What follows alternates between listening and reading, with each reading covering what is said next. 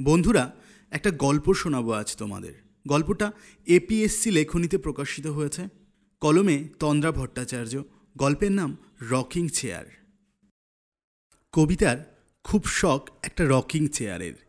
সারাদিন বাড়িতে একা একাই থাকে, কখনো বই পড়ে, কখনো বা আপন মনে গলা ছেড়ে গান করে। আবার কখনো কবিতা গল্প লেখে। ছেলে মেয়েদের বিয়ে হয়ে গেছে, তারা যে যার সংসার নিয়ে ব্যস্ত। স্বামী অলোকেশ সব সময় নিজের কাজে বাইরে বাইরে থাকে। তার একটা আলাদা জগৎ ব্যবসার কাজ, রাজনীতি বন্ধু বান্ধব ইত্যাদি। অলোকেশ হঠাৎ একটা রকিং চেয়ার কিনে বাড়িতে আনলো কবিতাকে সারপ্রাইজ দেবে বলে। কবিতা তো খুবই আনন্দিত, অনেক কিছু পাওয়া না পাওয়ার মধ্যে যেন একটা অমূল্য প্রাপ্তি। সময় পেলেই কবিতা তার প্রিয় চেয়ারটায় বসে দোল খায়। মনে যখন আনন্দ হয়, তখন চেয়ারে বসে জোরে জোরে দোল খায়। আবার যখন কোনো কারণে মনে দুঃখ হয় তখন ওই চেয়ারে বসেই দোল খেতে খেতে চোখের জল ফেলে। আবার কখনো মনের সুখে দোল খেতে খেতে গানও গায়। তবে রকিং চেয়ারটা কবিতার একাকিত্ব অনেকটাই ভুলিয়ে দিয়েছিল। মনের চিকিৎসা কিছুটা হলেও শরীরের রোগ ব্যাধি তো তাকে ছেড়ে যায়নি।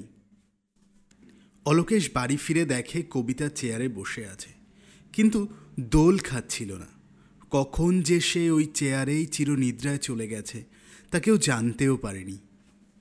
অলোকেশ এখন বড্ড একা। পাশের ঘরে কবিতার চেয়ারটা ঠিক আগের মতোই রাখা আছে।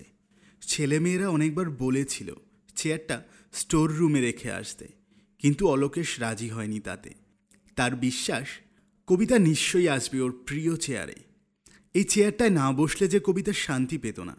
অলোকেশ তাকিয়ে থাকে চেয়ারের দিকে। দেখে চেয়ারটা আপন মনেই দুলছে। অলোকেশের চোখ দুটো আনন্দে চিকচিক করে ওঠে। সে মনে দৃঢ় বিশ্বাসে বলে ওঠে, কবিতা, তুমি এসেছ? তুমি এসেছ কবিতা?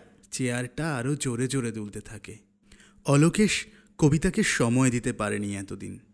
পারেনি তার একাকিত্বকে লাঘব করতে। তাই এখন আর চেয়ারের পাশ ছেড়ে বিশেষ কোথাও যায় না সে। সে জানে এই চেয়ারটা কবিতার বড্ড প্রিয়। কোথাও না থাকলেও কবিতা এই রকিং চেয়ারে আসবেই দোল খেতে। ব্যাস, নোটে গাছটি মুড়লো, আমার গল্পটি ফুরলো।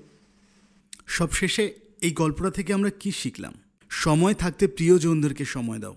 সময় চলে গেলে তুমি যতই তার প্রতি ভালোবাসা, আবদার দেখাও না কেন, সেটা কিন্তু কোনো কাজে আসবে না। কি লাভ তার অনুপস্থিতিতে তার প্রতি ভালোবাসা দেখিয়ে? সময় থাকতে তো তুমি তাকে ভালোবাসোনি। সময় থাকতে তুমি তার ব্যথা, বেদনা ভাগ করে নিতে চাওনি, নিতে চেষ্টাও করনি। তাই সময় থাকতে প্রিয়জনদের গুরুত্বটা বোঝা খুবই জরুরি।